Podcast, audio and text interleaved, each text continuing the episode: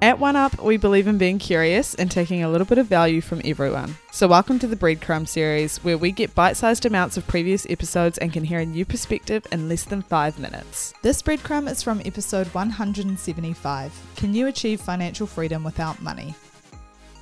So often we focus on the tangible goal, you know, what is the thing that we want. But not often are we focusing on the feeling that we have when we get to that goal. And it speaks to how so many people, you know, they get this reward, they get all this money, they get this thing, this achievement, and then they're like, oh, I'm not actually as happy as I thought I'm going to I was going to be or now what? Now what I what do I do? Because they didn't have this ongoing push or motivation for what they were doing. It was just like this is the destination. I'll do anything in my power to get to that place. And once I'm there all answers will be all questions will be answered and all problems will be solved. But so often we know from experience not our own but other people's and learning from other people's experiences that that just isn't the case. And i really want to learn from those people's experiences before i get there in as many circumstances as i can. Simon sinek said recently in a podcast i listened to that his definition of success is or success to him is defined by momentum and not by milestones.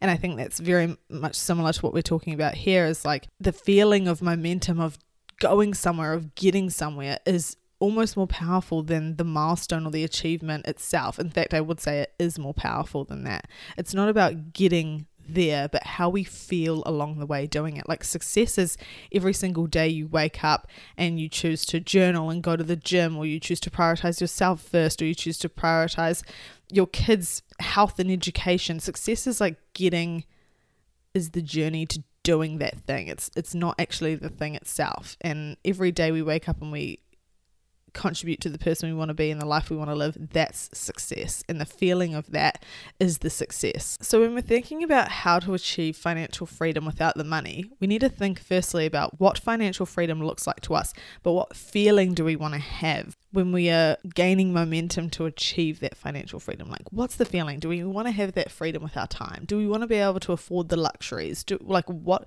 do we want to travel? What is it to you?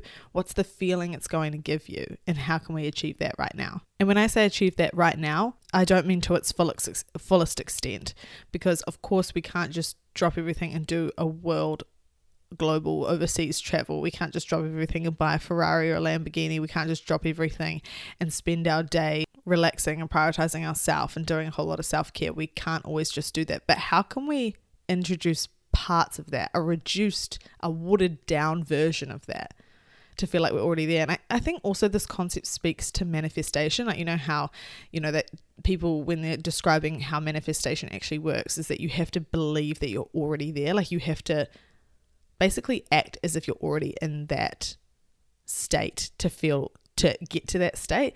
So if we want financial freedom, we need to see money that it flows in and out and not be worried about the two dollars change that we're trying to get back from our breakfast out or whatever. We just leave that. Like all the little things contribute to you feeling like you're actually in that state already. And this concept is very similar, where it's like, okay, how can we have that financial freedom in little bits now to feel like, to actually understand the feeling of what that would be like the freedom of our time to travel, the freedom of our money and our financial obligations, and all of those kinds of things. That's where I think the little things, they don't always matter. And you want to make sure that the way you perceive money, your money mindset, which is a very core part of of how you value things and people and and cash in your life making sure that you have a healthy relationship with what money is to you you don't see it as as a restrictive negative thing and you hate anyone with money because they're greedy and you have all of these kind of perceptions of money only contributing to negativity in a person's life. You want to see it as a tool. You don't have to want heaps of it, but you just need to see it as a healthy tool to contribute to something that you care about.